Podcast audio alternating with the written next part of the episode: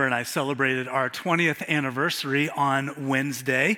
And thank you. I mean, all of this is for you, babe. Uh, you're the one that had the hard job over the last 20 years. My job was pretty easy being married to, to her. And, you know, when you get married, uh, you know a lot about that person before you make that commitment, obviously. But, but after you get married, there's still a lot of things that you continue to learn about them, maybe even a few um, surprises along the way. When we got married, Amber knew that I wasn't great with money.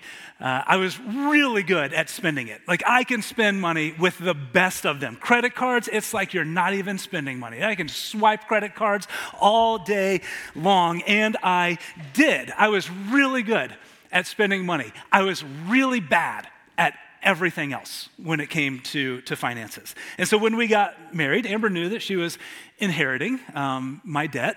It was part of the package, baby. Uh, so she knew like that was coming along with it. But what she didn't know was exactly how bad my spending habits were and that it also came with a side of low credit score. But she quickly found out. Uh, how much of a problem it was, and what the debt that she truly took on. And, and many of our first arguments in our young marriage were around money. Maybe you experienced that as well. I have this keen ability, always have, to justify any purchase that I want to make. And it was stressing her out. Well, she stuck by my side, uh, praise God. And after a few years, uh, we started to kind of get our financial feet underneath us. But, but now we, as a couple, we weren't making the best financial choices and best choices with our money. We bought a, a, a small house when we moved to Owensboro, Kentucky, that was within our budget. And so that was wise. But what wasn't wise is right after buying that house, we went out and we bought two brand new cars, uh, financing almost 100% of them because this was pre 2000. 2008, and banks were like, You want money? Sure, we'll give you money. Have at it. Uh, and so now they don't do that anymore because they learned that that's not wise to give young people like us unlimited access to, to money. We continued to use our credit cards way too much, student loans racking up. Before long, we were up to our eyeballs in debt. We found ourselves strapped for cash. I imagine most of us, at one point or another in our life, even if we're doing well now, we can probably look back at a time where we felt a little tight for money. Our pockets were empty, our bank accounts were running on fumes. Most of us know what it's like to be strapped and barely scraping by. For some people, that is the day to day reality. Studies show that actually three out of every five Americans are living paycheck to paycheck. If you've been there, or maybe you're there right now, you know how consuming money can be that, that it consumes your thoughts and it consumes your heart. What I found is that money, money is one of those things that can consume you, whether you have a little bit or even if you have a lot. I, I know people who are strapped for cash, but I also know a lot of people who are strapped by cash. The, the truth is, whether you have a little or you have a lot, your heart can be strapped to your finances. Money can consume you no matter how much of it or how little of it you have. Money fights for your affection. It follows you around everywhere you go, like, like the piggy bank in the video. It creates a fear that you'll never have enough. And I, I know people who have plenty in their bank account and in savings and investments, and they still worry do I have enough? The pursuit a financial gain drives you, but you know it can also sometimes drive a wedge between you and the things in life that matter most. I think that's the story of the man in our text today. If you have a Bible or a Bible app that you like to use, turn with me to Luke chapter 18.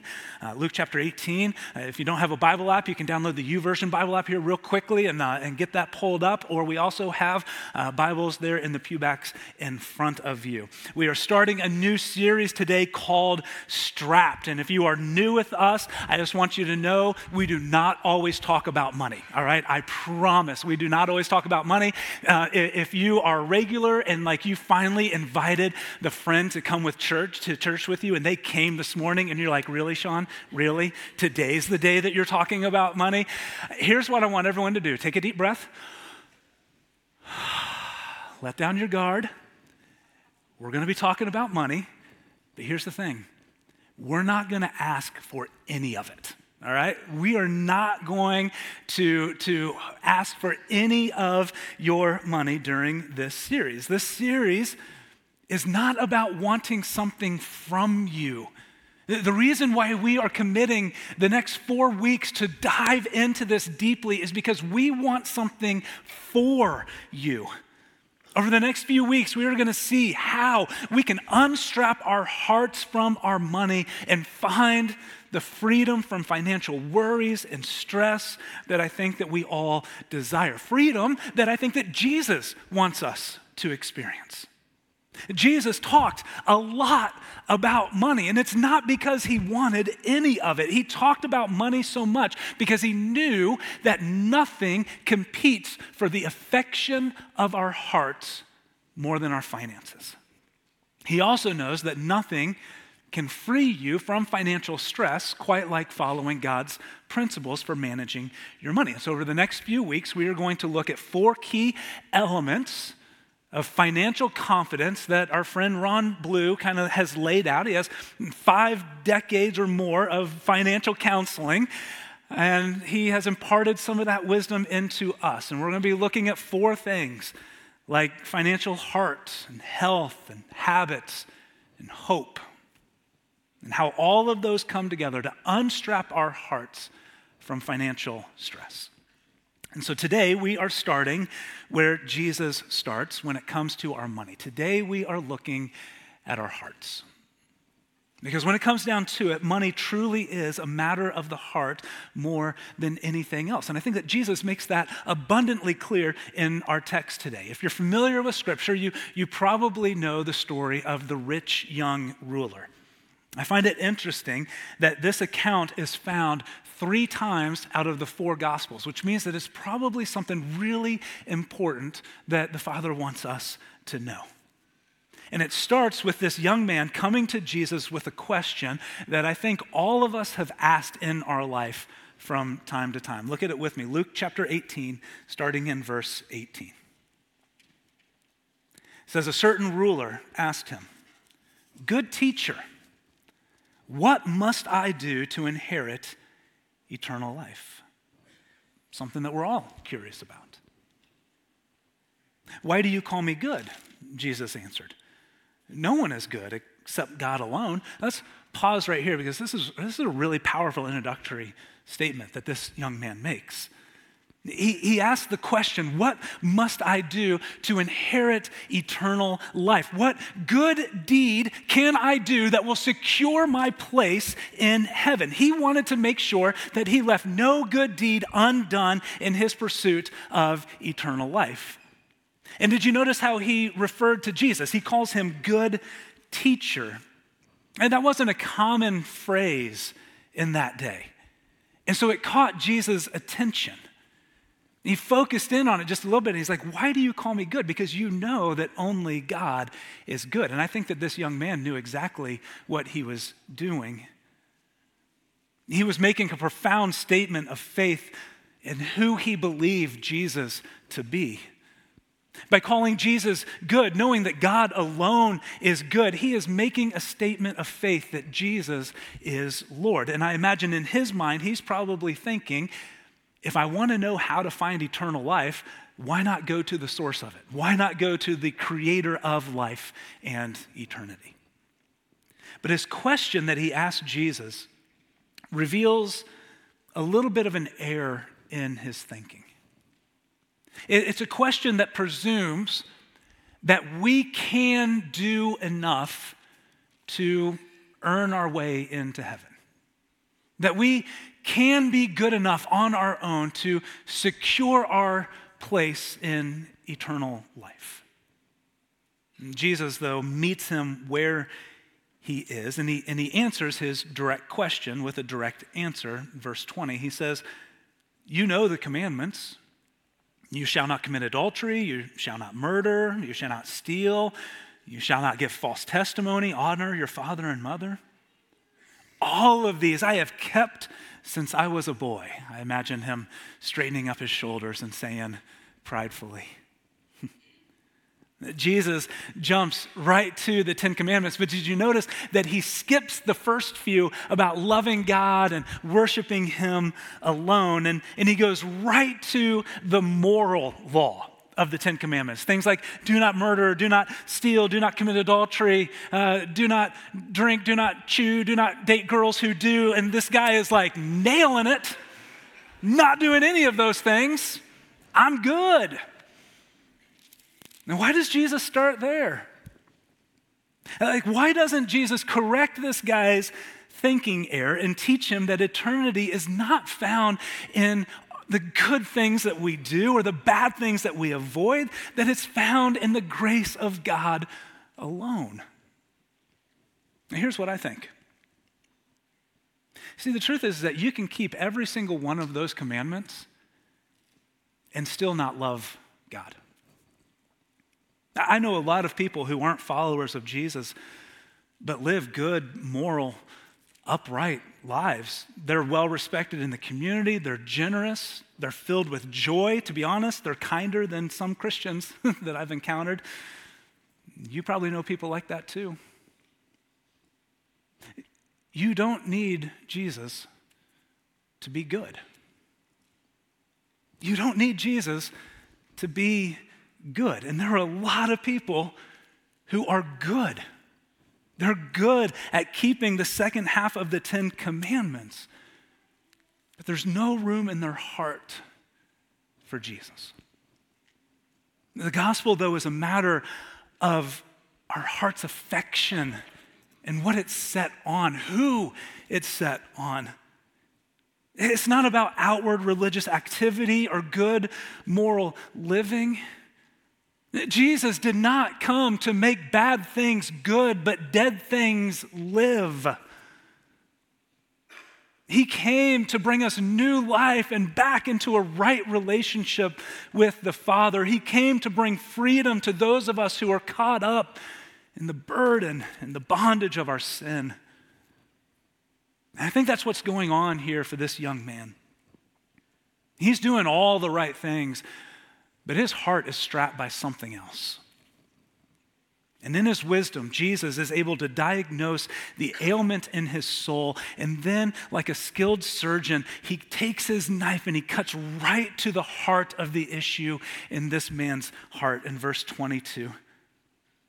When Jesus heard this, he said to him, You still lack one thing.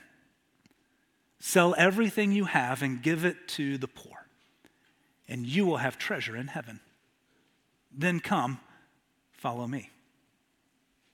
When he heard this, he became very sad because he was very wealthy.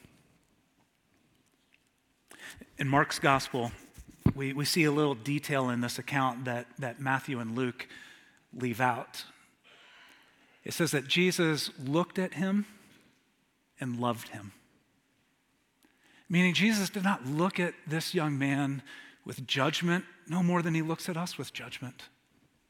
Jesus looked at him with compassion and empathy because he knew that his great wealth had a strong, tight hold on his heart, and he knew that nothing else would be, ever be allowed in as long as it did. And I find it interesting that this is the only person that Jesus asked to take such an extreme measure with their wealth. In other words, selling everything and giving it to the poor is not a universal requirement for following Jesus. But I think that there is a universal principle for all of us to learn when it comes to our finances and our heart. When we loosen the grip on our money, our money begins to loosen its grip on our heart. Our money loosens its grip on us.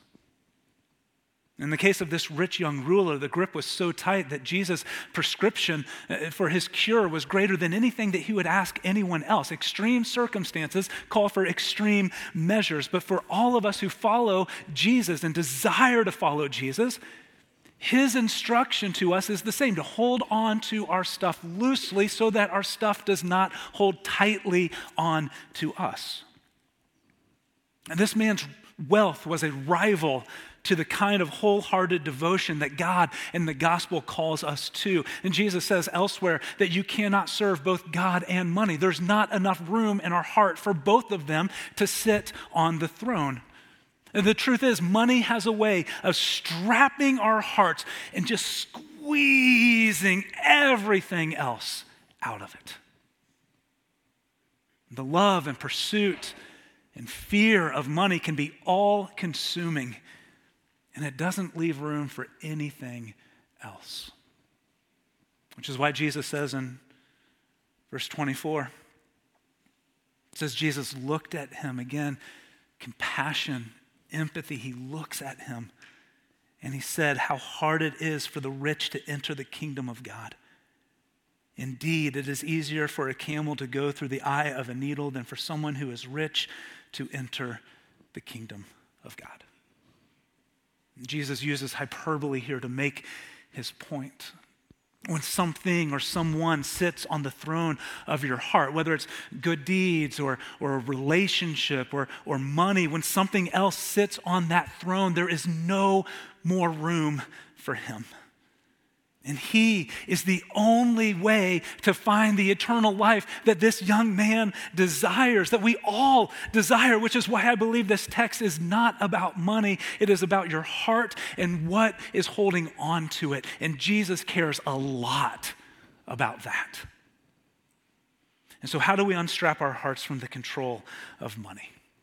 And we're going to talk about that over the next few weeks.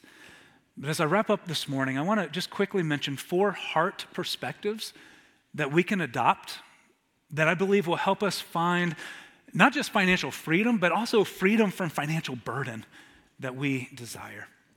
And the first one is this it's stewardship. Stewardship says God owns it all, and I am a manager of his resources. Stewards are people who care for the belongings of others. They manage the resources that someone else owns. Psalm 24 1 says, The earth is the Lord's and everything in it. God owns everything, He owns all of it. We are just the stewards who manage it for Him, who manage what He has entrusted to us, whether it be a little or whether it be a lot. And when we see ourselves as stewards, what we do is we begin to hold on to these things that we have loosely. And we use them in the way that He desires for them to be used, since ultimately they belong to Him anyway. He's just entrusted his resources to us for a little while. It's why one of our values here as a church is we live like God owns everything. It's our number one value. We want to be good stewards of everything that is the Lord's. And we want to use them the way that he desires for them to be used. What is true in our church, we hope to be true in our lives as well. The second heart perspective we must adopt if we want to live with financial freedom is faith.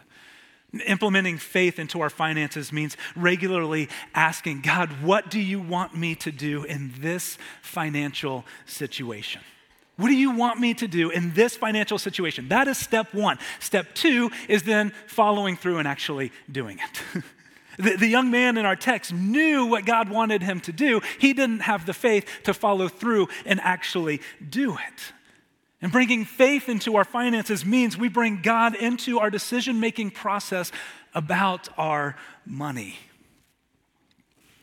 I've been uh, preparing for this series uh, for a couple of months now. We, we put it on the, the sermon series calendar back in the, in the spring, and uh, around November, I started kind of doing a little bit more research and, and deep dive in, into it. And, and I don't think it's by accident that around that same time, the, the temptation to buy stuff has like only increased in, in my life. Uh, you know, like my car is now 13 years old, has 130,000 miles on it, and I'm starting to think, oh man, a new car, that sure would be nice. I'm starting to look at some other things that are aging, like, oh, maybe we could like spend some money on this over, over here. I don't think it's by accident that as, as I've been preparing my own heart to talk about stewardship and faith and all of that, that Satan's kind of wiggled his way in there with some temptation to me. And, and I've realized over the years that if our checkbook reveals the priorities of our heart, then if what we spend our money on really points to what we value and hold most dear, if our checkbook reveals our priorities, then our Amazon search history maybe reveals its desires. our Google search history maybe reveals its desires. I've had to check my own heart several times recently and ask, why, why am I desiring this so much? What hole am I trying to fill that I think buying this is going to accomplish? Is there something that God would want me to spend His resources on? Something that, that we've had to learn the hard way is if I say yes to buying this, then what am I saying no to down the road? And all of this comes down to a faith issue for me, and I wrestle with it. I have the internal struggles, probably that you have as well. And I ask myself, am I really satisfied with the Lord and what I have, or have I bought into the lie that just a little bit more is going to be enough?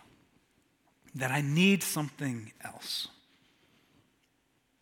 Seeking God's direction in your finances requires a third thing it requires wisdom.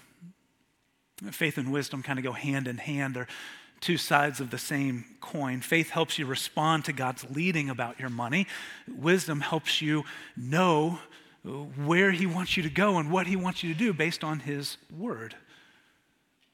And scripture is filled with wisdom about money. And we're going to look at some of that wisdom in the coming weeks. And I, and I think that it is an act of grace that God has given us such great direction. He knows that nothing consumes us more than our finances. And so He gives us clarity on what to do with them and how to hold on to them. And so he gives us plenty of wisdom in his word, but he also gives us wisdom in the moment when we need it. One of my favorite verses is James 1 5. It says, If any of you lacks wisdom, if you're not sure what to do, ask God who gives generously without finding fault. I love that last part right there because it means that God is not going to, when I come to Him and say, God, I don't know what to do, I don't know what to do, can you give me wisdom? He's not going to be like, Sean, we've been over this a hundred times and you still don't know what to do? Come on. No, He's going to look at me with grace and mercy and give me wisdom that I need in the moment one more time knowing he's probably going to have to do it again. I found this to be true in everything in life, including how I handle my finances. As we adopt the heart perspective of stewardship and faith and wisdom, and all those things come together, then we land on the fourth part it's contentment. And the world tells us that what we need is just more and newer and bigger and better and shinier. And we need that if we want to feel successful or secure or satisfied or significant. But I'm telling you, it is a lie.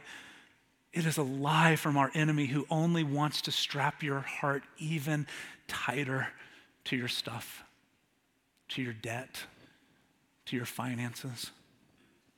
He wants to squeeze out the financial freedom that God desires for us. The author of Hebrews gives us a straightforward antidote to that kind of materialism and paints a picture of how stewardship can unstrap our hearts. They write in chapter 13, verse 5 Keep your lives free from the love of money. Notice the love of money, not money, the love of money, and be content with what you have. Because God has said, Never will I leave you, never will I forsake you. God knows what you need, and He invites you to trust in Him. And just as we sang, it is sweet to trust in Jesus, to rest in Him, knowing that He is your good Father who loves you, who will never leave you, let you down. And so, whether you have a little or you have a lot, practicing stewardship and faith and wisdom and contentment with your money has the power to unstrap your heart from your finances and will prepare you for any, any financial decision or storm or blessing that comes your way. You'll be able to make financial decisions not in fear, but with a great sense of freedom and confidence. That's what God desires for you. He wants to unstrap your heart from anything that causes you to live in worry and fear. Most of all, He wants to unstrap your heart from anything that, that takes His rightful place on the throne of your heart, whether it be your sin, your brokenness, or your burden. And it's why He sent Jesus man, maybe your first step today is to accept Jesus into your life. Put him in that rightful place in your heart and start following him.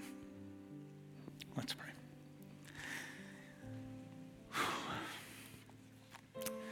God, we've, uh, we've spent a lot of time talking about this series, and Lord, I'm, I'm grateful for your word, for the wisdom of it.